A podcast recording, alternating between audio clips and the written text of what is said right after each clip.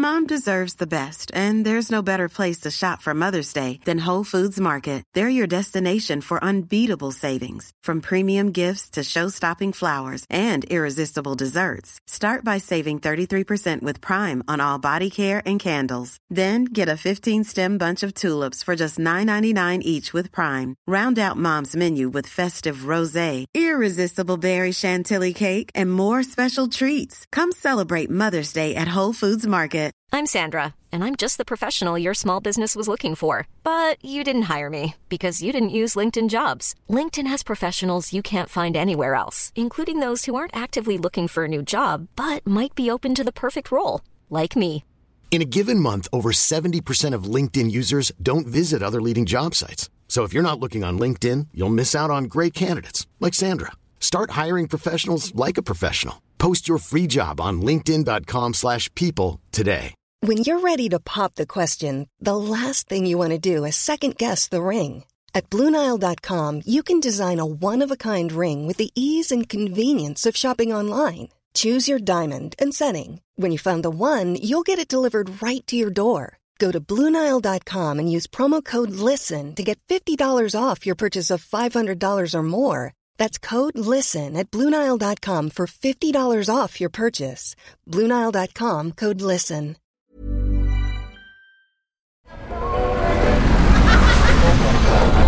Podcast Network Asia.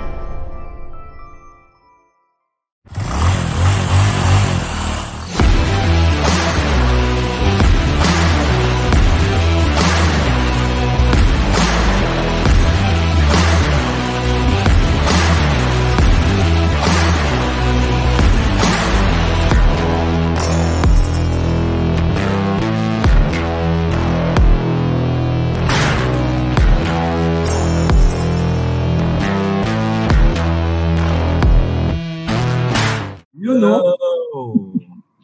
Ganda ng virtual background ko, oh. Oo nga eh. Introan mo iba. Nasaan ka ba? Hmm? Ang ingay, pare. Wala akong marinig. Kayo muna. Kaya kumakain pa ako. Oo, nakakaingit eh. Good evening. Good Kasama evening. natin, kasama natin ngayong gabi si Zach and Resty. Say hello naman mga ano natin sa mga nakikinig ngayong gabi. Hello. Hello sa inyo. Good evening. Magandang gabi. Oh, Zach and Resty are from the Long Riders. And syempre, ito maraming idol to eh. Nag-post pa lang siya ng poster ng event natin. Nagkagulo na sa comments. Ah, please welcome Don Joseph. Good evening. Good evening. Good evening po. Thank you for Nagkakagulo ba dahil sa guest natin or nagkakagulo ba dahil nandito si Moto Chismis? Mas, mas magulo si Brando. Tingnan mo, ang greeting niya, good morning. Oh. Oo, ano? Wow. Morning. Galing Parang sa- Kakalabas lang yan. Kakalabas lang sa maliit na kwarto niya. Tingnan mo. Palit na kwarto. oh, pag-usapan muna natin yung ano, mga balita ngayon. Medyo mainit ngayon sa social media yung exclusive motorcycle lane na pinapatupad dito sa Commonwealth. Ano bang ano, iba, ano bang sabi mo dito sa ano, exclusive MC lane? Tangay ng Commonwealth yan. Puro sakit ng ulo. diba? May lane, may walang lane. Ang hirap tumawid, ang daming namamatay. Isara mo na yung Commonwealth na yan. Gawin mo pedestrian lane lahat.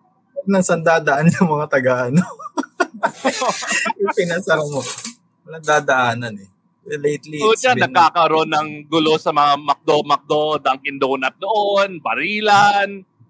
Al- delikado talaga yung Commonwealth na yan. may nagtutulak ng motor kasi nasiraan. Tapos, Namatay, pinatay ng ano. Commonwealth din. Delikado yung iwasan nyo yung Commonwealth na yan. Uy, ano to? Akala Uy. Archie, Archie, iabot sa akin ulit para sa ano. Okay, Oh, okay. mukhang ano yan ah. Yun na ba yun? Aga naman you, rapol yan. Aga ng rapol. Oh. From the 100 years R90 launch. Oh, Yun. Grabe. oh. Buksan natin. Ano ba yan? Ah, parapol. Paparapol ba yan sa tunay na rider? Cheque ba yan? Wow! Oh, bakit si Iba lang? Paano kami? 100 years. Yung bilog 100 years. Thank you, Archie. Sana pumunta Okay, na okay. Punta kayo dito, pero hindi kayo invited, so hindi kayo papasukin. Punta ako Ay, mamaya. ito muna natin si, ano, fake pago. Hello, fake. Fake Pago, kumusta? Euro. Saan galing? Masakit ulo ko. Bakit? Sa init. Direct araw eh. Oo nga. Medyo sunog yung balat mo eh, pero pogi pa rin. Oo naman. Eh, Pero masakit ulo. ikaw, ikaw Aris, anong masasabi mo about this exclusive MC lane? Alam mo, kung i-check niyo yung ano, update ng MMDA, ilan ang nahuhuli? Pare more than 1,000 every day. Saan ang failure? Saan ang failure? Sa rider, motorist, o sa MMDA, yung information drive nila? Di ba? I mean, ang common excuse daw, hindi nila alam. O, di sasabihin nila, ignorance excuses no one. Ignorance from the law. Excuses no one. Eh, pag hindi mo nga alam, kulang ka sa I mean, sa information drive, eh talagang madadali ka doon. Mm. Lalo na Eh, yung hindi taga dito or dadaan lang, di ba? Oo, kawawa naman. But you know, eh, ano ba ang tamang information drive? Tama nga ito, pinag-uusapan natin. Number one, pare, sabihin natin sa mga viewers ng Tunay na Rider. Uy, mga motorista, mga rider, in effect na po ang motos, exclusive motorcycle lane sa Commonwealth Avenue. Number one yan. Baka hindi pa nila alam. Baka akala nila dry run pa, experimental run. Kasi ang din nag-experimental run eh. Ngayon, Oo. kailangan paulit-ulit yun kasi yung multa hindi, hindi biro eh. Di ba? Aksidente. eh. Ako ba, alam nyo ba kung included ang big bikes doon o hindi? Ako, Hindi. Ako hindi ko din alam Hindi ko Hindi ko rin alam eh. Ang daming reports na nabasa motor pa rin naman yun. Pero ang hirap nun. Bakit? Sobrang special mo, Aris? Kasi naka-big bike ka? Hindi ka sakop ng batas ng small bike? Pag Honda Africa Twin. Ina- yan. Pare, pare, ang kipot ng motorcycle lane eh. Baka dalawang big bike ka na dun eh. Oo, nakadaan na ba kayo yung motorcycle lane? Hindi siya Oo. kasi lapad ng kotse. Nadaanan ng kotse. Di ba? Yun lang. Ako, Eh, na-try ko na. Hindi siya exclusive. Kasi gigit-giting ka pa rin talaga. Hindi, okay lang kung kasama tayo doon. Ba't sabihin lang kung kasama ba tayo o hindi? Kaya nga tinatanong ko kayo kung alam nyo o hindi. Kasi ako hindi ko alam eh. Mamaya madaan tayo doon. Huliin ka rin. Uli, uli tayo definitely. But malay mo, Ah. exempted tayo dahil yung size nga eh.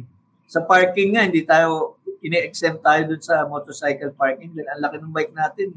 Ah, Alam niyo, no, yung, yung division, yung linya para sa motorcycle parking sa mall. Hindi pang big bike, ang, pang small bike siya. Pag Yes. pinahilit niyo yung big bike doon, para hindi na kayo makakababa ng motor. Kaya yun, doon pa lang, pare, iba na yung treatment doon. So, paano dyan? Eh, sabihin lang nila kung kasama tayo, di ba? Tama, tama. Yung ano, solution number one, make Commonwealth pang pedestrian only.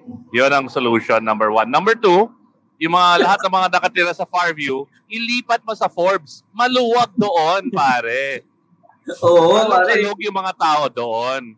Isang bahay, dalawa lang laman, ano? Magkaaway pa yun, yung dalawang yun. ah. Wait, ano Okay. na, eh, ano Sa rin lahat- susunod yung Maki? Oh, tapos, syempre, tapos na yung inside racing. Malapit na rin yung makina moto show on April 14 to 16. Ayan. So, we'll also invite the organizers, Zero, and talk about the show. And after that, uh, we have the National Convention happening in Davao. This is facilitated by On Any Sunday Riders. Yun, so sana makapunta tayo. Kasi it's one of Oy, the biggest crap. Maki, nakamute yata yung mga guests natin. Hindi pa sila nagsasalita, sampung minuto na. Hindi. Tinatapos ko lang yung mga balita, pare. kasi ni Aris eh. After niyan, after nito, magli-leave the group na ako, tas ba? Joke lang. Yan na may extra. Yung, May baka i-charge mo kami ng rent, ha? oh, yun. Anyway, so yeah, National Convention sa Davao on any Sunday riders tapos uh, Norman Ring motorbikes. Ayun, so that's it. That, that's our ay, pahabol, pa, pahabol ko lang. Ano, unahan ko na sila. Nandyan din si iba sa ano RSA Motors ng BMW. Tomorrow din ang signing ng Memorandum of Agreement. I think BMW will be a big sponsor sa National Convention. Okay. Gusto mo ng Moto Chismis? Anong chismis? Mag-a-announce sila ng isang malaking, malaking premyo. As in, ako, Oh my God. Noon narinig ko, ito yung premyo, bumaksak baba ko. Hindi na, Cardo. Para hindi na cardo. For the NatCon, From Big Bike to Cardo. nagulat ako. Hindi ko na yan, no? Basta, wow! Sige, Wow. hindi yan, hindi yan. NatCon. Hindi Okay, yan ah. Hindi yan, Oh, sige, G- hindi yan budol, ah. Hindi yan budol. Oh, GS na. Ako na. And lahat ng proceeds go to a charity. Ah, Wow. Ako na sasagot, GS yan. No comment. No comment. Oh, alam ko na, di ba? AGS na Cardo. anyway, anyway, that's that's it for ano the news. And eto na, pag-usapan na natin. Our guest for tonight, si Sir Don Joseph. He's the organizer of the FJ Moto Adventure event that happened few weeks back. Hello, Sir Don. Magandang gabi. Hi, sir. Good evening po, sir. Good evening po sa inyo. Batiin mo naman yung mga... Ay, English. Englishan pala tayo. Sabi ng mga fans mo, dapat we we should talk English right now, sir. Sabi ko sa sabi ko sa mama ko, wag nang sabihin sa kapitan namin na interview na ako ngayon eh. Yan na tuloy, nandiyan na sila. Mga kabarangay mo, ah. Opo. O, batiin mo naman. Sino ba yung mga nandito? Uh, mga participants sila. Ano? Yeah. And also, we have Zach and Resty Renya of the Long Riders. Magandang gabi. Gandang gabi. Hello, guys. Hello sa mga TLR na nakasubaybay. Parang nahihiya kayo na. May phone in question daw. Ano ba kayo? Mag-ama, maglolo, magkapatid, mag... ah, Hindi naman Mag-ama magjowa. kami. Magka, mag-ama kami, pero Mag-ama. mukha lang magkapatid. Mukha lang sila magkabatid. Parehong smile eh. Oh. Parehong smile. Oo. Walang Nakakatuwa. kamukha ng Sino kapit yung bahay. tatay? Sino yung tatay? Sino daw yung tatay? Ako, ako. Pinakasalamin. Ah, ito, ang dami nang bumabati. Si Ricky. Oh. Ah, it's a redefined adventure riding in the country daw. Yeah. Ah, Thank you. Thank dahil you. dyan, gusto kong tanungin, ano ba, ano sir, ano ba ibig sabihin ng FJ Moto? Para, yeah, Yung- yung- Yung shop po kasi namin, ano eh, Joseph. Yo, Joseph. sige sir. Yeah, Go ahead. yung shop yung shop po kasi namin, parang pandemic business kasi siya eh. Biglaan na lang sumulpot. Eh FJ stands for yung initial namin ng partner ko. It's Fritz and Joseph. Medyo corny lang yung ibig sabihin. That's FJ Moto. Yeah. Fitz and. Joseph. hmm. So, nakwento mo sir, pandemic. So, bakit yung naisip mag-business ng pandemic? Hindi ba? Ano ba? Problema yun. Hindi po. ah yung nag-open yung shop namin ng January ng 2020. Tapos, ayun. So, inabot nga siya ng pandemic. Eh, ah, our shop originally is a scooter shop talaga dito sa Marikina. Tapos during the pandemic, ang business ko po kasi katulad nila Kuya Resty ay construction. Pare-parehas po kaming architect. Eh, lahat po ng project ko that time naka-hold. So wala po kaming ibang ginawa kundi mag-trail dito sa San Mateo, Montalban. So, ang nangyari po, yung scooter shop namin, na-convert siya ng enduro shop kasi lahat ng naging customer namin, puro nagtitrail. So, that's the time na kinonvert ko na talaga siya sa enduro shop. Kaya naging FJ Moto Enduro. So, dati FJ scooter.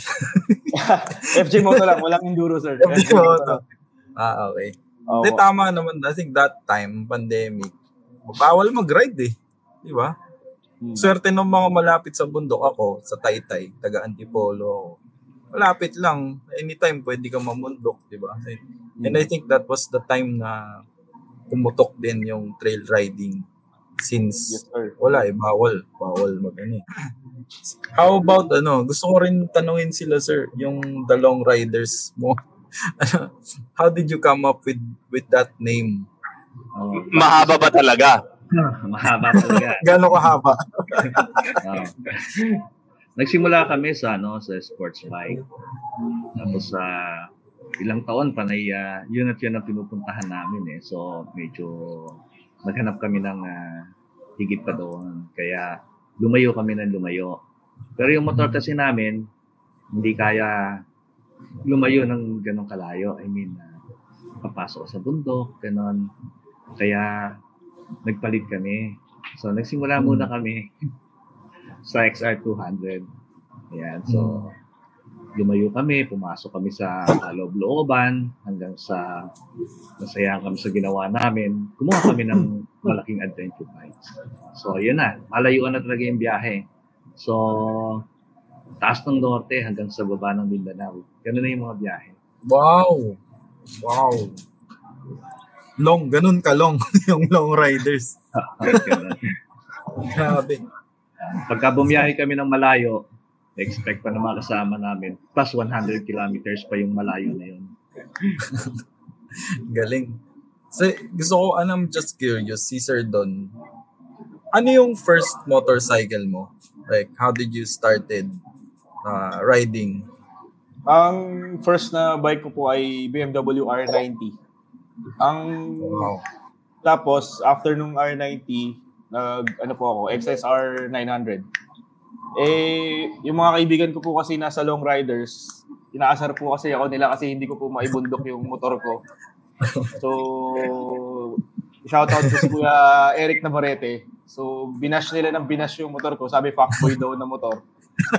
Kaya na obliga po ako. Uy, sandali, nandito ako sa BMW. Oh. Pang Jericho Rosales daw po yung motor ko. Kaya, ayun, pinuntan po ako magpalit. So, nung nga po, nung during the pandemic, yung nagtitrail po kami. So, naging puro bike ko, puro dirt bike. Tapos, nagpalit po ako na, ang naging adventure bike ko po is na Tenere, Tenere 700. So, yun po yung naging motor ko. Nice bike. Mm, ang ganda. Fuckboy bike daw. Sino, sino naman nakaasar sa'yo? Maganda naman yung bike. Ay, hindi ko daw po, hindi ko daw po kasi mai trail eh. Hindi ko po mai, mai ride sa mga back roads kasi yun nga, pang fuckboy daw kaya ayan. How about uh, Zach and Resty? Yung sport Well, bike. Anong mga sport bike ba yung ginagamit niya dati? Ah, ako muna siguro kasi konti lang sa akin. Nag, ang pinaka first bike ko, CRF 250. Yun ang pinaka ginagamit namin sa lahat ng pag-survey. Tapos pagka sumasama naman sa TLR, naka GS kami. Pero si dad madami. uh, sports bike ko nun, ano, ah, yung ah, Honda na hard day, 1000 RR. Uh, So, may, oo, hindi pa, konti pa lang ang tao sa Marilaki noon. So, doon kami naglalaro. Tapos ang ah, expressway noon, lalo na yung uh, SCTEX, konti pa lang. Kaya pwede ang pukan nung araw doon eh. Konti ang sasakyan. Mm, Tapos sa, nung nag-adventure na, sinubukan ko yung ah, F8, tapos GS12, kumuha ako ng Sertao, tapos balik ulit sa GS12, GS12 uli. So, nakita ko yung GS sakto sa ride na, na ginagawa namin. So, flexible siya. Uh, maski off-road mo, uh, kinakailangan lang makilala mo yung bike mo. So, hindi ka matatakot na ipasok sa trail yung GS basta kilala mo yung sarili mo at yung bike mo. Uh, makakalusot at makakalabas ka. Mr. Resty, curious lang ako. Ano nang ginawa nyo sa mga sport bike nyo? Kina-ending nyo? Ah, mahirap pagmahal ng marami eh. Kaya kinakailangan isa lang yung mamahalin mo. Kaya yes lang yung minahal ko. Good answer, good answer. Ang galing. Panal. anyway, gusto kong malaman din na ano, sana, bakit ano, bakit sa lahat ng discipline, bakit enduro yung hinahiligan nyo lahat ngayon? Sabi niya from sport bike. Tapos, ano na ba to? Final na ba yan? Wala nang palitan ng bikes? Enduro na ba? Ano?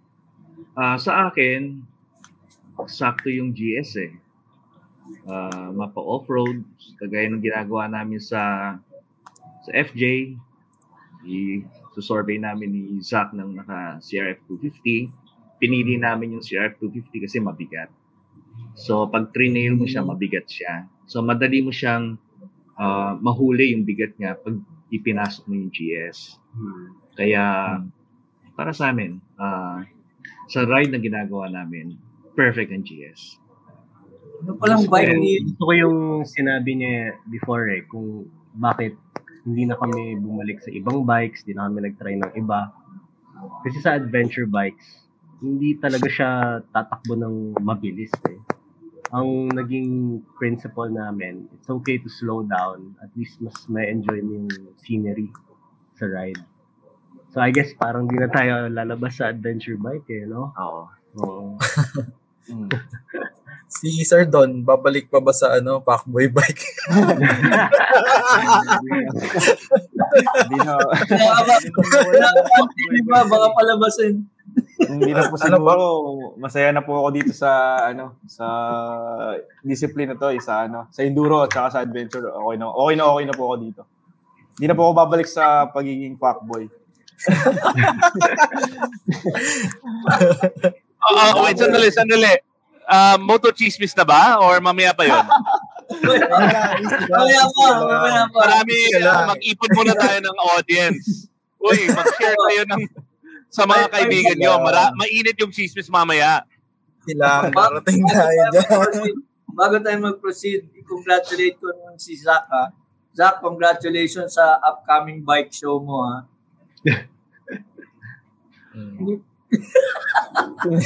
Inaantay ba natin sumagot si Zach? Ikaw, ikaw mo si Sir Zach? Si Sir Zach. Kapangalan. Kapangalan. Kulit. anyway, anyway, ano ba, ganito ah, ganito. I, I bought a Africa Twin, which the, alam nito mga kasama natin sa tunay na rider. But, ano doon, Resty and Zach, honestly, I'm still hesitant. Yan, nagtitrail ako before, but that long years, long years ago, uh, kasama ko pa yung Odulio brothers, eh, sila Roscoe and Raymond. They were still in high school that time. Na, kasama ko sila. But after that, puro road na ginagawa ko. But you know, nakikita ko nga yung growing community ng mga adventure riders. But parang nasa isip ko, yung na-conceptualize ng FJ Moto, I was invited din eh, lalo na sila Brando, to join. Brando Rosales eh, no, na nanonood siya. Pero at my age, you know, malapit na tayo magkaroon ng senior citizens card, medyo takot na akong ma-injure. Parang matagal gumaling o hindi nagagaling eh. Pagka, lalo na sa buto eh. Is it really dangerous to indulge in such undertaking? Ah, sagutin ko 'yan kasi medyo nasa 50s na rin ako eh. uh, realita. Oo. Uh, para sa akin, pinaka-safe yung enduro eh, tsaka pag-trail. Kasi hindi naman siya talaga mabilis eh. Yung uh, tutumba ka man, malambot lang ang tutumbahan mo, di gaya kung si street ka, ang tigas ng tutumbahan mo at saka yung mga nakita kong tumutumba sa street, ang layo ng ano, ng tapon. Yes. Pero pag sa enduro, diyan ka lang sa kinalalagyan mo, ganun. So, yan ang nakikita ko. Basta kumpleto ka lang sa gear, uh, safe ka sa enduro riding. So, ano, requirement din, would you recommend Restin na mag-training off-road? Because I know, ano, ibang discipline siya, di ba? Hindi ibig sabihin magaling ka sa street, sa track, uh, doesn't translate directly na magaling ka rin sa off-road, di ba? Ah, hindi. Iba yung off-road.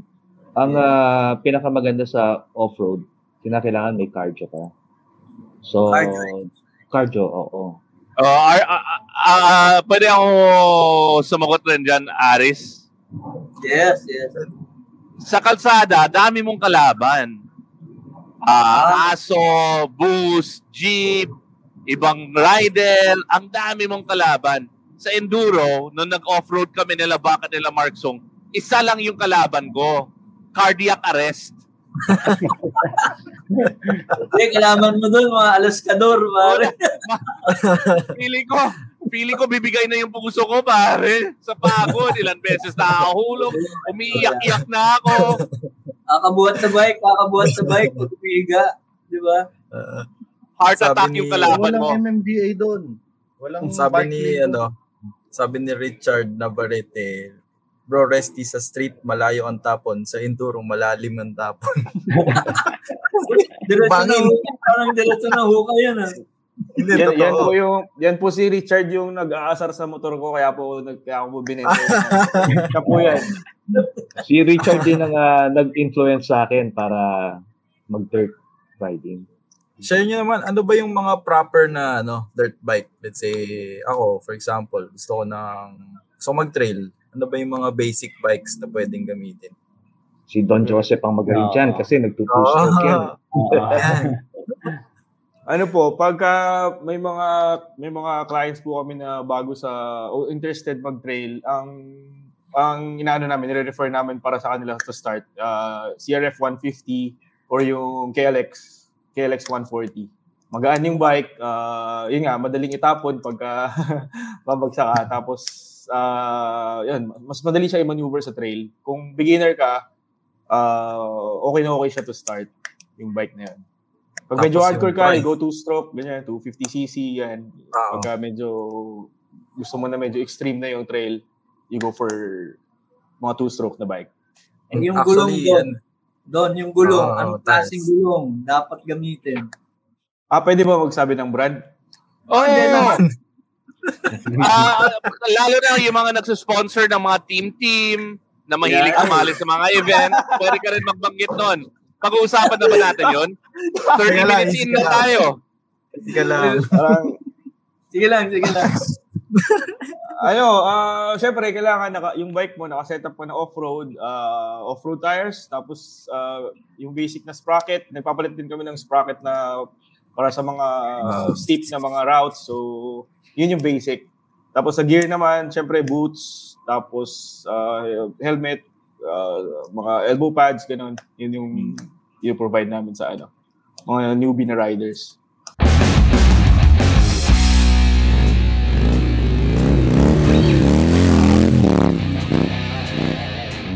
It's a brand new year and we're excited to be back recording in person in a brand new and state of the art podcast network Asia Studios. If you're a podcaster that needs a place to record and be assisted by the best podcast producers, you can book your studio time at at studios.podcastnetwork.asia to get the best podcast experience like us. Soon, we will also be live streaming and recording our episodes with a live audience so you can interact with us and our guests as we record live. Slots are limited! To get access now, go to pnalive.com and we'll see you in our next recording session.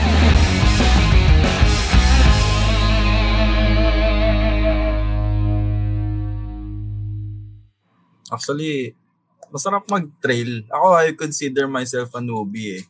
Kaya lang, pagkasama ko na yung, kunyari, sila Coach Mel, sila Rowie, hindi, hindi na masaya eh. May tinatawag na ano, budol eh. Yeah, doon ako natatakot sa budol eh. Kasi Ah. one time, one time, talagang ano eh, magugulat ka talaga, biglang ano na eh, ano, ano tawag doon? Sa, anonas ba yan? Yung. Show my extension agad eh. So, First So, time na medyo- sumama ako kay Brando, nahulog ako sa ilog. pero alam mo, ang maganda, ah, siguro para sa akin, yung pag sa bundok, makikita mo yung ugali ng mga kasama mo. Yung totoong Na masama. ugali? Oo. Na Masama masama. yan. Iwan ka. Bini- Binibidyo ka pa eh, habang naghihirap ka, pare. Binibidyo ka. Tapos ipopost. habang nga eh. nadadagan mo. Nadadaganan ka sa putikan. Okay, game na. Pag-usapan. 52 minutes na, hindi pa natin pinag-uusapan yung endurance ad- ah, ano, adventure eh. Yeah. Alin ba? Alin? Ano yung endurance Alam mo, adventure? yun sa FJ Moto, ano, trail, yung, Ah, yung adventure, adventure, FJ Moto Adventure. Yes, Oh. ano pare, ano yung lugar na napaka-scenic doon? Paki-describe naman yung trail kasi meron nag-post ng video. Nakakamangha Ano eh. ba yun? Ano ba yun? Yes, Ano pakisabihin mo na karera, karera ba yan? Yan, oo. Ang dami kasing scenic dun eh. Parang Endurance kada challenge checkpoint ba? may scenic view eh. Yan, Ano, ano, ano yun? Ano yun? makikita. Tapos, ano yung kinakain nyo doon? Siyempre, di ba, liblib na lugar eh. Iniisip ng mga ordinaryong tao, ano ba yung kinakain na doon? Hindi, Diba? ganito na lang. This is the second event. Ano yung Yeah. difference niya from the first mountain cross? Yun na lang yung ano natin. How did it, Ayun yung paano yung pag-usapan na-concept? yung reklamo ka agad. Easy ka Ano, lang. ano, ba- ano ba yung Ay, hindi event? pa, hindi pa ba? Oh, si Sir Don, tanong na lang yan? natin. Ano ba yung event na yan? Tanong na natin, Sir Don. Ano ba yung ano mountain cross? Ah, okay. Kasi nag, nag-host po kami ng event for enduro. Nag, naggagawa kami ng mga races for yung sa enduro cross. Tapos nag-event din kami for motocross as FJ Moto. Eh, yung isang enduro cross series namin, nag-introduce kami ng adventure bike category. So nagugulat kami, maraming mga ah, naka-adventure bike na sumali doon sa race. Kaya lang, limited lang kasi yung laruan dun sa sa track na yon. So parang na, sabi ko, gawa na lang ako ng event for adventure. Eh kaya lang that time, 'di ba, medyo mainit-init na rin po yung mga ginagawang karera, yung event, ganon. So nararamdaman ko yung hirap ng mga nag-organize no na nata-typecast yung event nila sa race kahit di naman. So naisip ko, ah, I have a friend. Actually, na- nanonood siya ngayon si Captain Raj. Para na, na nagiinuman kami sa shop, sabi niya sa akin, ah, ba't di mo gawin tong ganitong event na sa for adventure pero samahan mo siya ng off-road. So sabi ko parang okay nga yun ah.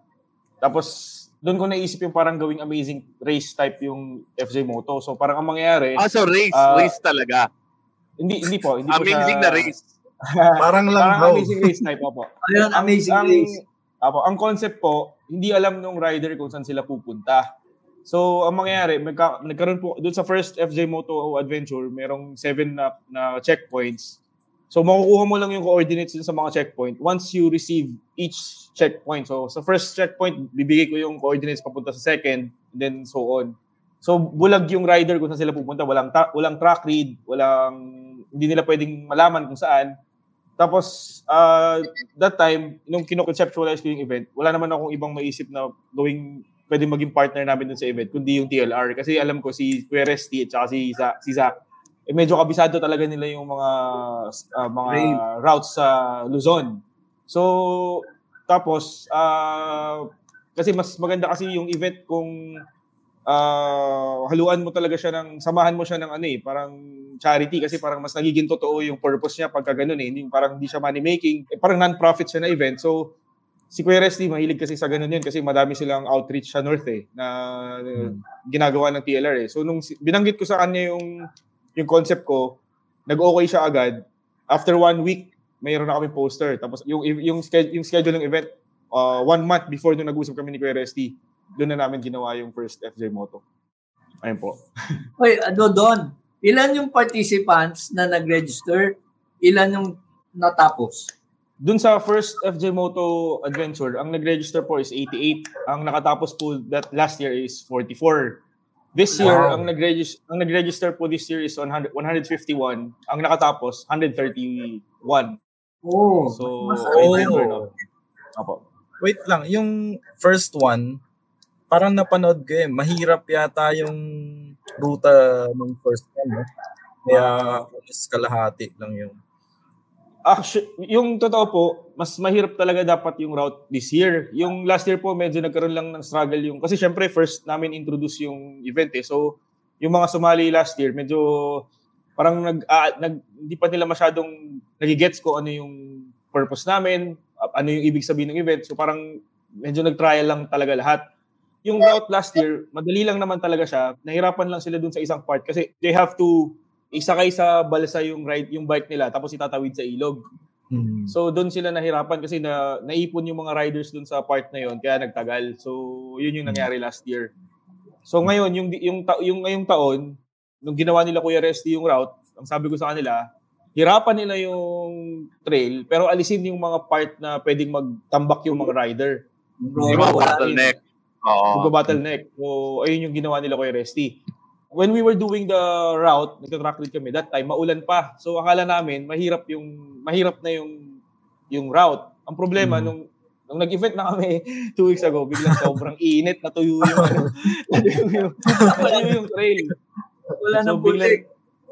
Wala nang putik. So, si, uh, there was a rider, si Marco Dulio, after the event, kausap niya ako, sabi niya, lagi mo sinasabi, mahirap, mahirap. Wala namang mahirap. Sabi ko, paano hindi magiging mahirap? Natuyo yung trail. So, ayun yung nangyari. So, kaya okay na rin sa amin po kasi sabi ko naman, nung ginagawa namin tong second second FJ Moto Adventure, sabi ko, ang, sa ang goal namin, sana mas maraming makatapos para yung experience ba, mas maraming mag-share, mas maraming makaintindi ko ano yung purpose niya. So, I, I think successful po kami dun sa nangyari na yun ditong, ditong last po. Ah, ako may question. Hindi ko ma-imagine, saan ba yung ruta this year? Saan kayo nag-start? Tapos saan kayo dumaan? Siguro si Kuya Resty ang pwedeng sumagot. Siya kasi gumawa ng route po eh. Para siya rin Ah. sisihin.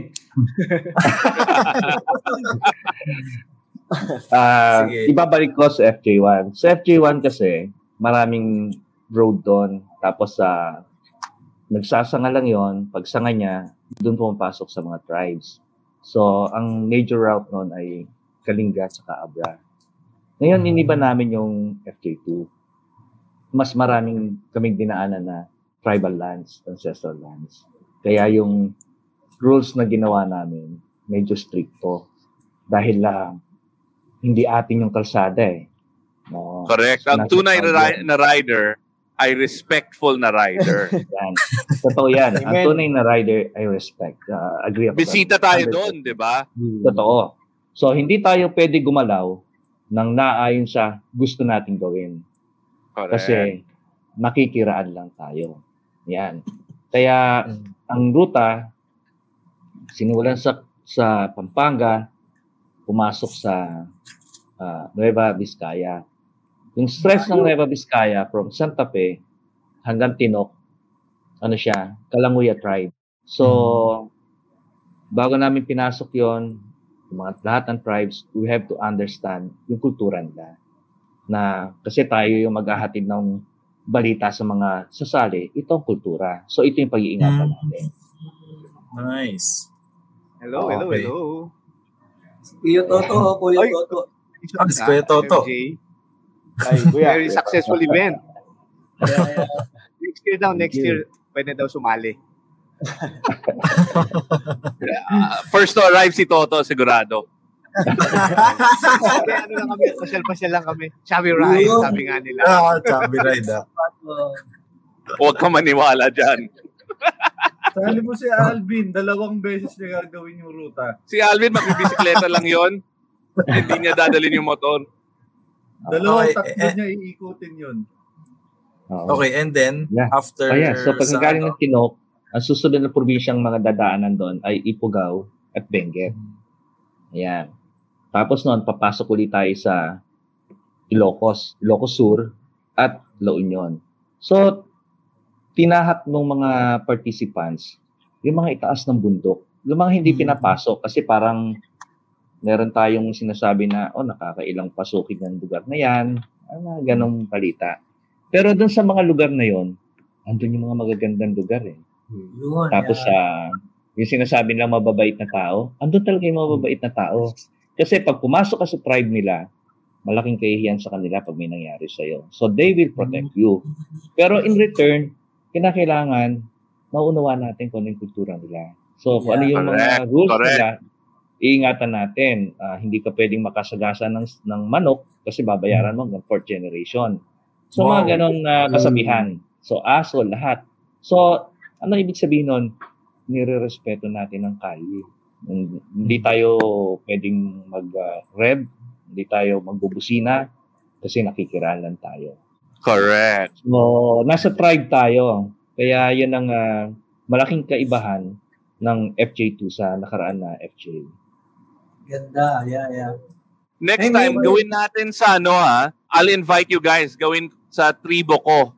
Ah, sa area ng tribo ko. Ano kasi ako, tausug eh. Yeah, yeah. Malayo yun, hulo. Sa hulo. Doon yung... Hindi, Ako ang bahala. Was there, was there an opportunity? At saka Saba. Oo, Saba, gawin tayo. Bawiin na FJ Moto sa amin. 4. FJ Yeah. Moto 4, ano, sa, ano, Tausug Tribe. Nagkaroon ba kayo ng chance? Nagkaroon kayo ng chance ano? Mag-immersion with the with the tribes, the tribal groups. Nakakausap ng mga riders sila, nakakahalubilo. Nagkaroon ba ng ganong klaseng uh, encounter? Sa FJ1, meron eh. Ah, sa Buanaw, ah, Okay. Maligkong Abra yon at saka dun sa amin, sa ah, sa Laksak, Santa Fe. Yan. Uh, nagkameron ng immersion. Kami ni Sak, adopted kami ng tribe ng ah, ah, Buanaw. So, yun yung ah, tribe ni Father Balweg. Ah, yeah, kami. Oh, so, may tribal name kami. At ganun din naman sa Nueva Vizcaya, Santa Fe.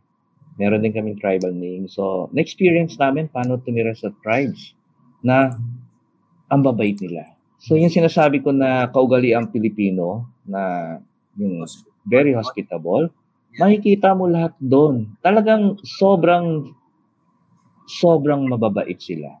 Sobra. Hindi ba sila nabibigla doon sa pagdating ng mga motosiklo? Siyempre, tahimik na lugar doon, I'm sure, di ba? Bilang dadating ng mga to, I think they were forewarned or were advised earlier may dadating. Ay, siyempre, Ah. nabubulabog yun. Oh, ginagawa kasi namin habang binubuo namin yung ruta, bago namin i-finalize yung mga dadaanan na probinsya, kakausapin muna namin yung tourism, kasunod yung mayor, mga members ng LGU.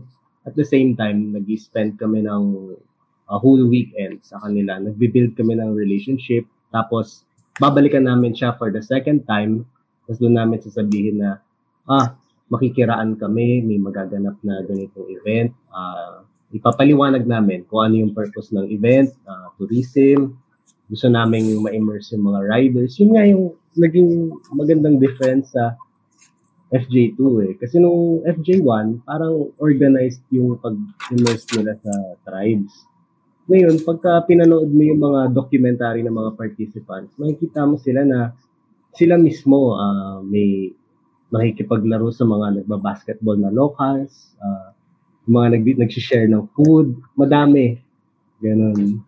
Ganda, ganda experience. Actually, I saw some videos. Shinare ni Boss Aris um, of like some guys on GS's. Ang dami nilang dalang pagkain. As in, ang dami. And pinapamigay nila sa mga bata along the route. So, hindi siya, I mean, it's, I've never seen that on any kind of big event like this, no? Nakakatawa. Parang it's something na gusto nating ma-input na culture sa adventure community eh. Yung maganda yung sinabi mo before, yung kasi in-interview siya before, ano ba yung purpose niya, ba't siya nag-adventure ride? Oh, yeah. Uh, Kasi pag nag-adventure tayo, yung mga lugar na pinupuntahan natin, biyahe natin, di ba pag uwi natin, mas lamang yung masaya tayo. Kaya ang ginawa namin, dapat, kung masaya tayong uuwi, yung mga pinuntahan natin, masaya din natin silang iiwanan. Yan, meron mag mag-leave tayo ng impression sa kanila na mabait pala nitong mga adventure riders.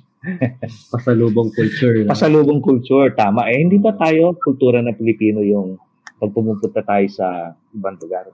Di ba? Lalo ng mga bata, uh, pasasalubungan mo. Ang sarap na pakiramdam nun eh. Kaya bumabalik lang tayo sa dati nating kultura. Sir, Mr. ST, I'm sure ilang beses na kayo nakipag-immerse sa kanila. And sabi nyo nga, in-adopt na kayo ng isang tribe doon, di ba? Oo. Malaman lang namin, sir, para lang ma- ma- malaman din ng mga future participants, uh, tulad namin, ng mga tunay na rider uh, uh, host, ano yung usually na kinagagalit ng mga tribesmen na dapat iwasan ng mga riders? Anong klaseng pag-uugali ng mga visitors na kinakairita? Uh, Unang-una yung uh, disiplina sa kalye. Kasi ang mga tao doon hindi sanay sa karera, paspasan eh. Oh, magbubulabo. Ma, oh, malumanay sila magmotor. Hindi uso yung nagre-rev doon para patabahin mo yung mga tao. sila. Hindi. Mabagal lang sila. Oo. So, sa unang-una pa lang, yung riding style natin, dapat mabait na tayo. Doon pa lang, simula na yun. Oo, kalma lang. kalma lang. Mas do you have to greet people? Babati mo sila? Or just dadaan ka lang? Or yung kaugalian natin pa rin, babalik ko sa kaugalian Pilipino, yung magbibigay galang tayo. Magandang yes. umaga po, makikiraan po kami. Uh, so babalikan lang natin yung sinaunang tayo. Ganun yes. lang yan. At yung sa mga matatanda, na pansin ko, sensitive din sila pag uh, hindi mo sila binabate. Oh, yeah. Wow. Get na. Ano yung magandang pasalubong? Sabi, ika nga sinabi mo kanina. Ano yung magandang dalhin tuwing nag-ride tayo? uh, ang una nating uh, iniisip, mga bata. Kaya, kung mga bata, mga toys. Kasi kagaya toys. nung uh, binigyan namin ng manika, sabi nung nanay, ngayon lang daw nagkamanika yung anak niya, 11 years old na. Tapos, uh, hindi mapalagay yung anak nila na labas-pasok naghahanap ng supply, susupply yung manika. So, nung nalaman namin na ganun, ginawa pa namin tatlo yung manika niya. So ngayon, naglalaro siya, kinakausap niya yung tatlong manika na parang nag-uusap silang apat. So yung nakita namin doon, yung joy. Yung joy ng mga bata pagka nabibigyan natin sila ng mga laruan. And of course, syempre, may pasalubong din tayo kala nanay, kala tatay, meron tayong pasalubong na corn beef, ganun, spam. Uh, minsan na uh, nag-iipon tayo ng mga damit kasi malamig sa taas mm. eh. So, mga jackets, di ba?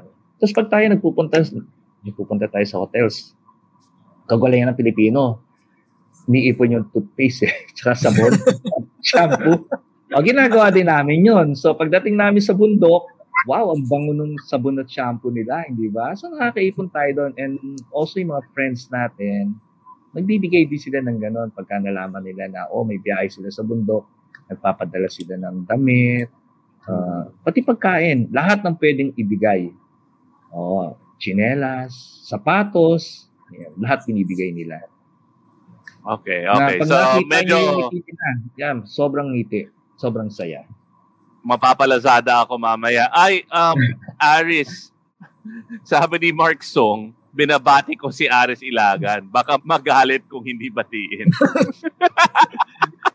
Ano, pag, pag matanda raw, maligalig eh oh, so, yun, tunay na rider si Mark. Very respectful. Hi, Mark. Sa elders. Then tomorrow you're gonna have an awarding awarding night or ano ba yan? Um, it's a big event. Ano ba ini-expect natin doon doon tomorrow? Uh, award yung, yung, yung first yung ano first sandali sandali oo may mga ano sandali before we go to that the awarding I I have a question the event you organized, overall, ano yung impact sa mga communities na binisita ng mga riders sa event? Was it positive? May negative? May moto chismis? Ako, ano sir, i-base ko na lang dun sa feedback nung, kasi uh, during the itong event, constant communication ako dun sa isang mayor ng isang town. Ano, parang prior dun sa event, nung nagpapaalam pa lang kami sa kanila, very eager siya na sana dumaan yung riders talaga dito sa amin. Sana magstay sila rito. Sana dito sila matulog. Ganun sila, ganun sila ka-excited dun sa event. Hindi nga nila alam kung anong klaseng event yung gagawin namin. Basta ang gusto nila mangyari, pag dumaan yung riders dun sa town nila, magstay dun sa kanila. So, Again, it, it's to show respect, right? Like uh, Sir Resty and Zach were saying. Because we're visitors in that area. At saka parang natutuwa din po kasi sa, sila na parang for the first time may dadalaw sa kanila na mga ibang tao eh. So na-excite sila doon ng sobra. So during the event nung parang may isang part kasi doon na talagang magstay yung riders. Si yung isang mayor, si Mayor Danao ng Ambagyo, talagang naghanda siya, nagpaluto, tapos lahat ng mga riders na, na, na inabot ng gabi dun sa lugar niya, pina, pinakain niya, pinagstay niya dun sa resort niya. So, sobrang positive po ng feedback dun sa sa event na yan, ng mga tao nandun. Eh, may nabanggit mo yung naghanda na mayor. I mean, na- nakakatuwa naman, nag-host sila, no? Pero meron atang grupo na lumampas doon at ah, sa kakamadali maging ano, top finisher, eh parang naging issue yun. Ano ba nangyari doon? At Kaya parang mas maganda eh, pag i-discuss yung awards night bukas. Respect the elder. Oo. Ah, ano po, gusto niyo po ipali- ipaliwanag ko bakit meron kaming ganun, may awards night kami. Ex- Yes, explain ko yes. po. Oo. Yari, love you.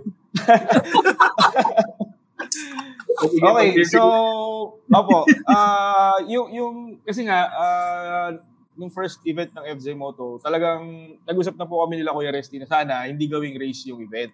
Nung last year pa, lagi na namin pinag-uusapan ni Kuya Resty na baka pwede mong introduce, magkaroon tayo ng award para sa mga best photo, ganyan. Kaya lang, dahil nga press for time kami last year, hindi na namin nagawa. So, nitong second, doon na namin talaga in-introduce yung yung content creator award kasi sabi namin sayang po talaga yung Yeah. pagpunta ng mga rider doon kung hindi naman nila ma-document yon so isa rin yung sa reason bakit po kami hindi nag-allow ng biyahe sa gabi. Kasi kung sa gabi ka ba biyahe hindi mo makikita lahat yung nakita ng majority ng mga rider. So ayun nagkaroon po kami ng content creator award. Meron kami dong parang 10 categories para sa photo. Tapos meron kami category ng best documentary film. At nagulat po kami. Sabi niyo po kanina, naglabasan yung mga video. Last day po kasi ng submission yesterday. So, 21 entries po yung nag-submit ng docufilm na 25 minutes to 1 hour. Ngayon, sila Wow. Derek, Opo. so sila Derek Lee, medyo napu- napupuyat po ngayon, kaka-review ng mga, kasi sila po yung judge eh. Ang judge po nun ay si Derek Key, si Kuya Darwin Salsita, and Sir Bing Bassett. Sila po yung judge ng sa... wow, yeah, mga Ah, Si. Vince, si Vince nagsubmit yata ng YouTube video eh. Ngayon lang. Mahabol pa. oh. Kuya Vince, na, last week ka pa nag-submit. Okay na po. so, ayun. So, tomorrow, tomorrow, we, we, we- meron ng, actually dun sa photo na, na-judge na po yung sa photo. Tomorrow, tomorrow namin ibibigyan ng award yung mga nanalo po dun sa Content Creator Award. Wala kang binanggit na top finisher award. Wala, no? First to submit daw, sabi ni Derek E. Sino yung Oh, first first, to to submit? First to submit ay si Kuya Vince Tagle. First to submit. Yun, congratulations. First to submit, Vince Tagle. Ayun na, ayun na, yung YouTube na. Gusto submit, ah, di ba? Ano nga ito, mga kapalito, wala naman pala award. Ngayon, may cash award ba yung mga top videos na yan? Ah, yes po. Ah, yun nga ah, Kuya Paris, ang ang award for for the kasi 10 categories po yung sa video. Bukod po dun sa plaque, manalo po ng syempre maliit lang kasi kulang pa yung pera namin Kuya Aris eh. 5,000 sa bawat winner dong category sa photo. Yung sa documentary film, first place gets 50,000, second place gets 40. Wow. Third Wow. place gets Yeah. 30, second 20, and then yung fifth place is 10,000. Wow. So, Ah, Congratulations. Don Joseph, may best podcast ba? Baka po, May category ba yun? Baka po next year, introduce mo namin. Kung sasali po kayo sa ride. Ah, yun, no? Pag- habang nagra-ride kami, nagpa-podcast kami. Kami unang gagawa. Oo. Oh, dapat may ambulansya, ha? Hello mga kapitbahay, I'm Natalie from Kudazzers, a podcast that discusses diverse topics that deal with the Gen Y and Gen Z experience on growing up, adulting, dating, sex, relationships, family, culture, and social issues. Check out Kudazzers on Spotify, Apple Podcasts, and other podcast streaming platforms. Now, back to the episode. Tapos meron pa palang ano, no? Ah, photo contest din, di ba? Yes, sir. Ang nag-head naman po ng judge sa photo contest is si Ma'am Jenna. So, siya din yung naghanap ng mga ibang judges for sa photo and sobrang grabe. Ah, foreign judges yung kinuha niya, sobrang galing. Nakuha ko yung mga feedback ng mga nag-judge kasi sinend sa akin ni Ma'am Jenna yung nasabi nila parang nung nakita nila yung photos, di nila na-expect na ganun kaganda sa Pilipinas. And parang sabi nila, Wow. "Bakit? parang gusto kong pumunta dyan ah. So, ganun yung reaction ng mga judge. So, positive, even doon sa pag-judge ng photo, positive pa rin. So, ayun, medyo, Galing, medyo galing. masaya, masaya po kami. Nep, ilinawin ko lang. Ano to, walang time barred? Kumbaga, paano, paano malaman paano ka maging finisher? Mag-survive ka lang, abutin ka isang linggo or Ay, bali yung yung event Kuya Aris is a three day three days two nights event. So, ang rules namin, once you reach the checkpoint, kailangan ng group photo. So, hindi ko Okay. i-release yung susunod na checkpoint kung walang group photo. So, kailangan kompleto. Kailangan Kailangan kompleto. Yes Tapos po. sila yung then, checkpoint. This year, we have nine checkpoints this year. Wow. Tapos may mga sub-checkpoints pa po yun. Yung medyo sure naman ako na wala namang nandaya this year pagdating sa checkpoint kasi ako po yung namimigay ng mga checkpoints during the event eh. I wake up at 4 a.m., nag-start yung ride ng 5 a.m., naka, nasa laptop na ako, and then finish ng 6 kasi bawal na po bumiyay after 6. So, ayun. Ako yung mismo nagbibigay ng checkpoint sa lahat ng teams.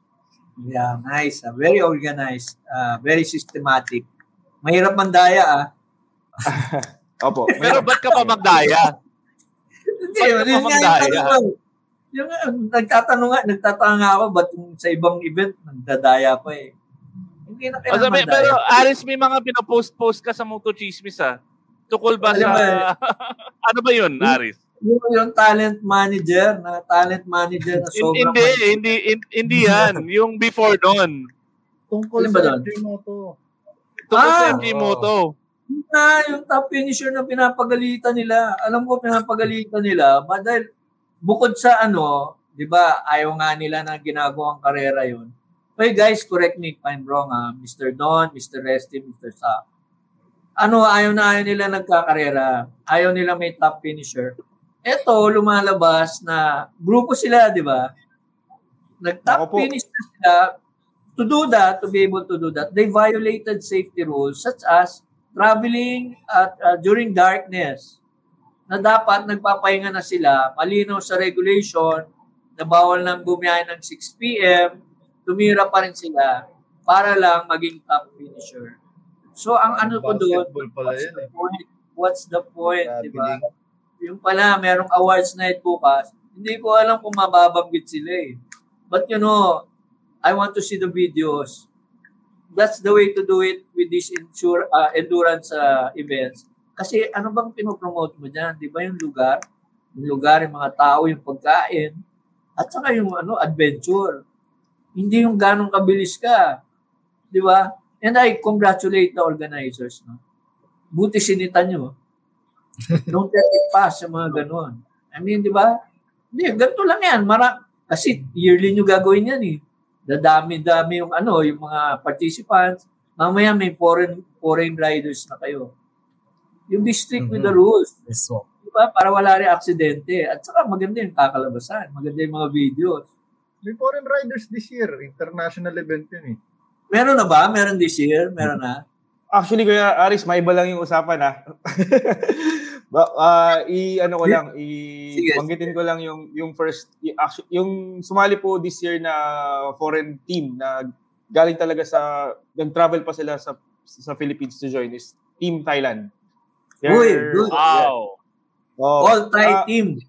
Yes. Ngayon, ang parang ironic dun sa team na yun, wow, nag-English ako, ironic. Hindi ko, ang, ang ano po dun sa team na yun, ah, yung, yung team po ng Thailand are champion riders sa Rimba Raid. Sa Wow. Malaysia. So talagang Nice. adventure racer talaga sila. Ngayon, nung time na nag, nag, nagsabi sila na sasali sila, syempre nag-worry ako. Sabi ko, ay, mga karirista to, baka mamaya gawing ano po, Karera. gawing karera. Oo. Eh, ang nakaka, ano po, medyo kakaiba dun sa nangyari is, sila pa po yung mas nakaintindi ng event. Nag-send na po sa akin sila ng video na ayaw na nilang i-post eh. So, sinend nila sa akin. Galing naman. Humi- humihinto yung mga humihinto yung mga Thailander sa mga lugar na may mga bata tapos namimigay sila ng cash. Di ba? Di ba? So, Ganun yun, yung- Pumila na lang tayo dun. Opo. So wala wala kaming sabi ko nga hindi po namin pinilit o hindi namin wala po kaming instruction sa mga teams na magbaon kayo ng mga pamimigay sa mga ganyan. Yung Yeah. yung mga like si Kuya. Marshall Salamat, nag-ipon siya ng mga packs para ipamigay pero yung sa Thailand doon ako nagulat eh. Sabi ko, buti pa tong mga to na ang buhay ay karera, pero nung nag, ginawa nila to, yung totoong purpose ng event, yun yung sinunod nila. And then, ang isa pang pinakamagandang nasabi nila nung na, nasa finish line na sila na sobrang ganda ng Pilipinas, babalik pa sila ulit. So, ayun po. Nandun sila bukas. Wow. Wala, wala, wala, wala po sila bukas eh. Hindi po sila Ayan. ba, nasa Thailand na po. Sasaluduhan ko sana bukas eh. I mean, I mean, Galing. good. Tama. Di ba? Thank you, thank you. Ayaw na ni Vince Tage na nagbabanggit ko ng mga controversy. Sige, tatahimik na ako. okay, okay. What? Okay. Pero I think uh, I think we got we got the point across that this is really about visiting these places, interacting with the community, paying respect and homage to their culture, no? And that's the point of the event. And I'm pretty sure next year wala nang ganon. No? Hindi, tsaka ano, yung, Are you sure? Makita mo yung beauty ng ano. yung beauty Ay, ng sasama pala si sasali pala si Toto next year. Then, ang galing nga ng organizers, I mean, pag ganyan, ganyan sinisitan nyo. Nako, I mean, mas mabuti yung ganyan para, di ba, to put a stop a period on this kind of activities. Hmm.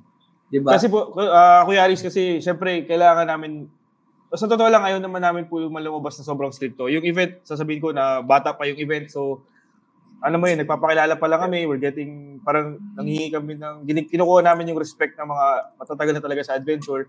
Kaya din kami nag-strict doon sa rules namin. Kasi, para i- para gawin ni Kuya Resty yung route, para makapagpaalam ko dun sa mga tribal lands na dinaanan namin, hindi siya ganun kadali eh. Tsaka, hindi, kumbaga, paano ba explain? Parang malalim kasi yung dahilan ba't ginagawa nila Kuya Rest itong adventure nila eh. So, parang bu- buuin mo yung route, pagtahi-tahiin mo yun, hindi siya ganun kadali at hindi siya hindi siya hindi, hindi ganun kababaw yung purpose. So, kung kung ganun kami ka seryoso doon sa ginagawa namin, gusto namin yung participant ganun din. So, yung mga mangungulit lang, they have no right to join. Eh, sorry, sorry for the ano, hindi hindi sila sabi ko nga hindi to para sa lahat eh. So, kung hindi mo kayang mag-respect nung pinupuntahan namin, huwag na lang po kayo mag-join or huwag na lang kayo sumali. So, yun yung pinaparating namin sa lahat. I mean, I can't wait to see the videos. I mean, this will convince the people. Ito dapat makita nyo, eh. hindi kayo nagmamadali eh. Ito dapat nyo appreciate nyo, di ba? Kaya, I mean, advance congratulations sa mga winners. In the, I believe pinaghirapan nyo yan eh. You deserve the cash prize. And the recognition. But tsaka hindi lang yon yung sabi nyo kanina yung mga photographers when they saw the photos, videos, they want to come here. I think that's also one of the positive things that eh, yung naging output nitong event is to invite also uh, foreign riders to to see the Philippines, di ba? Kasi, di ba? Ang daming, ang daming bang pwedeng puntahan. Lalo na sila, ano, yung TLR, I'm sure marami pa kayong gustong ipakitang mga ruta na 'di ba hindi pa Oo. napupunta. Actually, napakaganda ng Pilipinas. Napakaganda. Yung FJ3 on the way na. Kaya expect namin na sana makasali kayo. Ayo. Papakondisyon mo na. kung may ano, kung may na- ano, yung defibrillator, yung portable, suggested Sa ko likod. yung ulo ko, clear. Yung ganon, kailangan ko yun. Are there any other events that will look forward for FJ Moto? So, Sir Don, ano pa ba mga abangan natin? Ang next event po namin is uh, Enduro Cross Race is the series. Uh, Ang series namin ngayon, North naman. Sa three-leg series na race. Ang start namin sa April 22 sa Mount Pinatubo. Tapos, yung second leg namin, kaka-clear ko lang din po dun sa magiging partner namin sa La Union. And then yung, yung final leg namin sa Ilocos Sur, sa Santo Domingo, Ilocos Sur. Ang partner namin dun is si Vice Governor Ryan Singson dun sa event. Wow. And then, after po nun, uh, hindi, secret muna, secret muna pala yung isa. yan na muna, yan na muna po. Uy, okay lang. Wala naman. Tayo-tayo lang naman eh. Tayo tayo lang po. Sige, sasabihin ko na. Magkakaroon- Sila, sila Vince, alam na nila. Nila Brando, alam na nila yan eh. Okay, no. Sa- bagay, ah after nung Enduro Cross Series namin, magpapakarera po ang FJ Moto ng first na purely adventure bike race sa Wow. July. Yan lahat ang ng karera. Yes. So yung mga yung mga first to arrive, gusto mag first to arrive, dito nyo po ilabas yung yabang nyo. Yun! Alright! Na walang, ri- walang, walang, walang rider shifting, ha? Walang rider. Ito, Walang diretso lang. Ah, ang rules po dito Kuya Aris, napakasimple. Sa start to finish, kailangan mo mauna. Ganun lang po kasimple. Walang checkpoint, walang kung ano-ano Oo. man. Basta Oo. ilabas mo dito yung galing mo. Yung yabang mo na pinipilit mong ilabas dito sa Yeah. Mountain Cross, dito mo ilabas. So, Yan. po, Yun. yan po yung final answer. Diyan yung bomba to the max. Ay, i- i- ibomba na po nila Kuya Aris lahat. Bahala po sila. Doon nasasali si Toto. Okay, okay. Ganda, Nice. ganda. So, FJ Moto, first to arrive enduro. Yun! Yun ang pangalan ng race. Dito nyo powered by yun. powered by tunay na rider. May pangalan yun. Pwede tayo mag-live doon, no? Sa event. Oo naman. Game, game. Hindi, ano, ah, oh, hintayin natin kung sino yung unang darating, di ba? At least legit. Talaga karera yan. At least legit, di ba? Legit na. Uh, anyway, Hindi na, sak- so, hindi na sakit ng ulo ni Kuya Resty at ah, ni Mr. Sang dahil wala wala na silang mababiolate yun eh. ah, wala nang wala nang mababastos na community. O bahala kayo sa buhay nyo.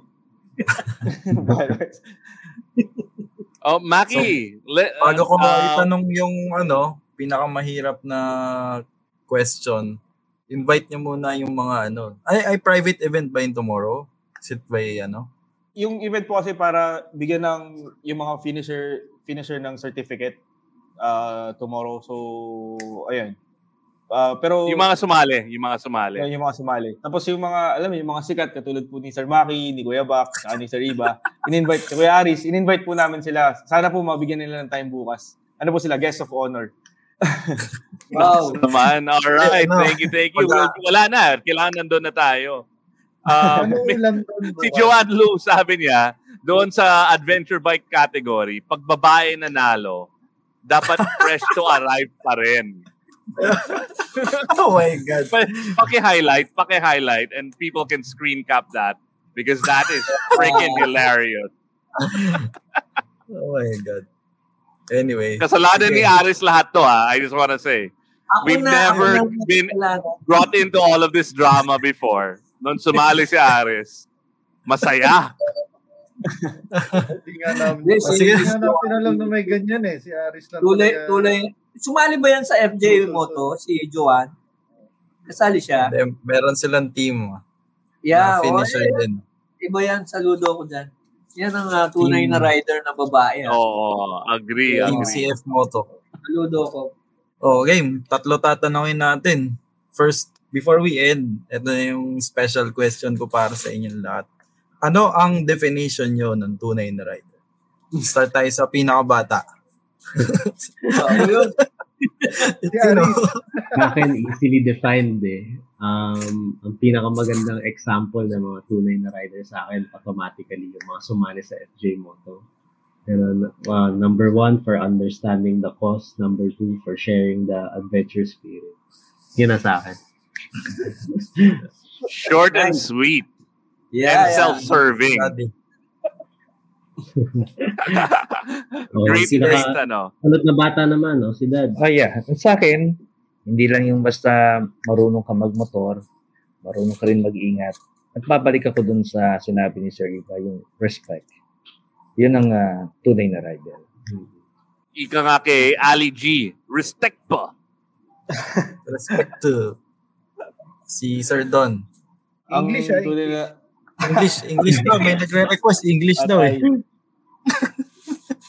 ang tunay na rider, they follow the rules. Yun, oh. Sabi nga ni Vince Tagle, tama na eh. Tama yan, tama yan. You give Tama. emphasis, bro. Give emphasis. You give emphasis to safety. I like that. Yun, Diba? oh, Sumunod lang naman sila, wala naman problema eh. Sir Yung- Don, hindi ko yung- mo. yung yung sagot ko kay Aris as an organizer point of view. So, Yeah, yeah, tama. Opo. Tama yan. And I salute you. Kasi ano, safety number one. Number two, ang objective is to promote tourism. Eh, sablay eh. Pag ginawa nila yun, sablay eh. Di ba? Anyway, congratulations, J Moto. So, safety and respect and Yes, following the rules. Yun. Yun ang tunay na rider. Uh, Makis, thank you so much, uh, Zach, Resty, Don Joseph. Uh, is there anything you guys want to say? Thank uh, people who supported the event. Um, Sponsors. nothing controversial. Sponsors. Yes, Mm. pagkakataon nyo na.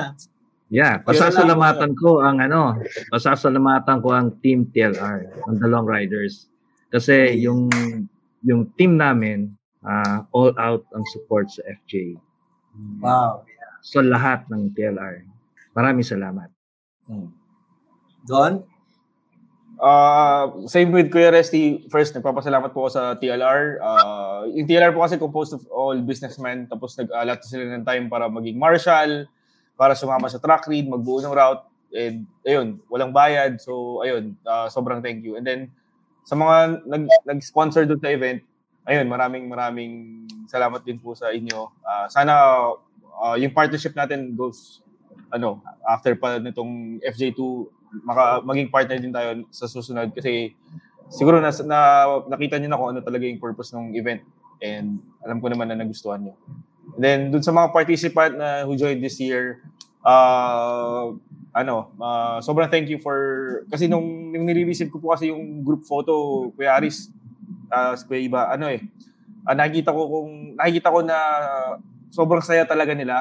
Like sila Kuya Vince Tagle pag nag-send ng picture lahat yung team niya nakangiti kahit nakita kong pagod na pagod yung dinaanan nila. So ayun thank you kasi na, na, na-prove din namin sa kanila kung ano yung purpose ng event. And sila din na, na nagustuhan nila nagpapasalamat po ako ng sobra-sobra doon tsaka Yeah. uh, tunay na rider it's my second time here yung first time ko hindi ako masyado nagsasalita kasi naiya ako eh dito it's my second, second Okay. Wala kaming hiya lahat. Dapat hindi ka nahiya. So maraming salamat kay Mayor Onel.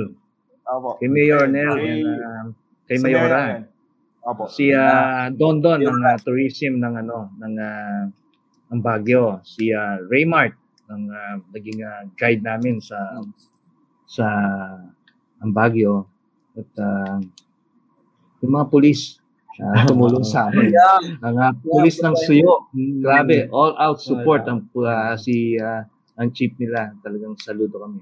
Maraming salamat sa kanila. Tsaka mga tribal leaders, Resty. Mag-thank you Oo, tayo. ah, Oo. Siyempre yung Oo, mahal na- na, nakikinig mahal ng podcast yan. tatay. Mahal naming tatay Alfie sa Salaksak, ang uh, IPMR na si Casario, ang uh, barangay chairman namin na si Cap Sonero, at ang buong community ng uh, Salaksak Maliko. Maraming salamat sa inyo. What's happening Sabi- next week? Sabi ni Phil, sana ganito lahat ng podcast nakaka-inspire mga topics. Thank you so much. Thank you, Phil. Na-inspire kami kasi may nanonood na sa amin. Oo, na hindi namin kilala. Na hindi natin kilala. Thank you, Phil. Na hindi namin kilala. Nadagdagan ng tatlo. Nadagdagan ng tatlo.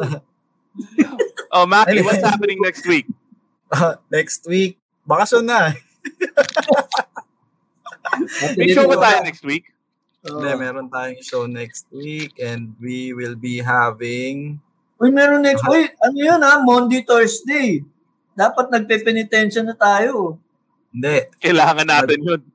may, nagpa, may nagpa-unlock sa atin na meron siyang malaking event sa Monday, sa SMX. Thursday? Oh, sa SMX.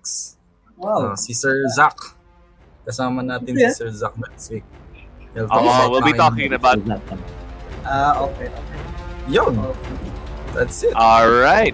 Thank you so much and see you guys next week.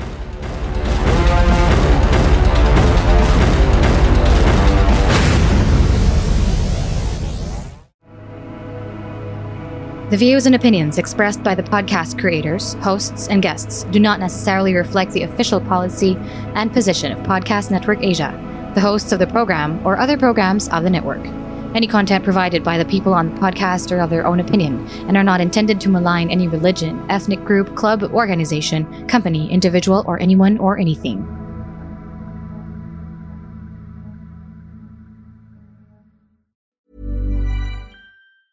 Mom deserves the best, and there's no better place to shop for Mother's Day than Whole Foods Market. They're your destination for unbeatable savings, from premium gifts to show-stopping flowers and irresistible desserts. Start by saving 33% with Prime on all body care and candles. Then get a 15-stem bunch of tulips for just $9.99 each with Prime. Round out mom's menu with festive rosé, irresistible berry chantilly cake, and more special treats. Come celebrate Mother's Day at Whole Foods Market. Planning for your next trip? Elevate your travel style with Quince. Quince has all the jet setting essentials you'll want for your next getaway, like European linen, premium luggage options, buttery soft Italian leather bags, and so much more. And it's all priced at 50 to 80% less than similar brands. Plus, Quince only works with factories that use safe and ethical manufacturing practices. Pack your bags with high-quality essentials you'll be wearing for vacations to come with Quince. Go to quince.com slash trip for free shipping and 365-day returns.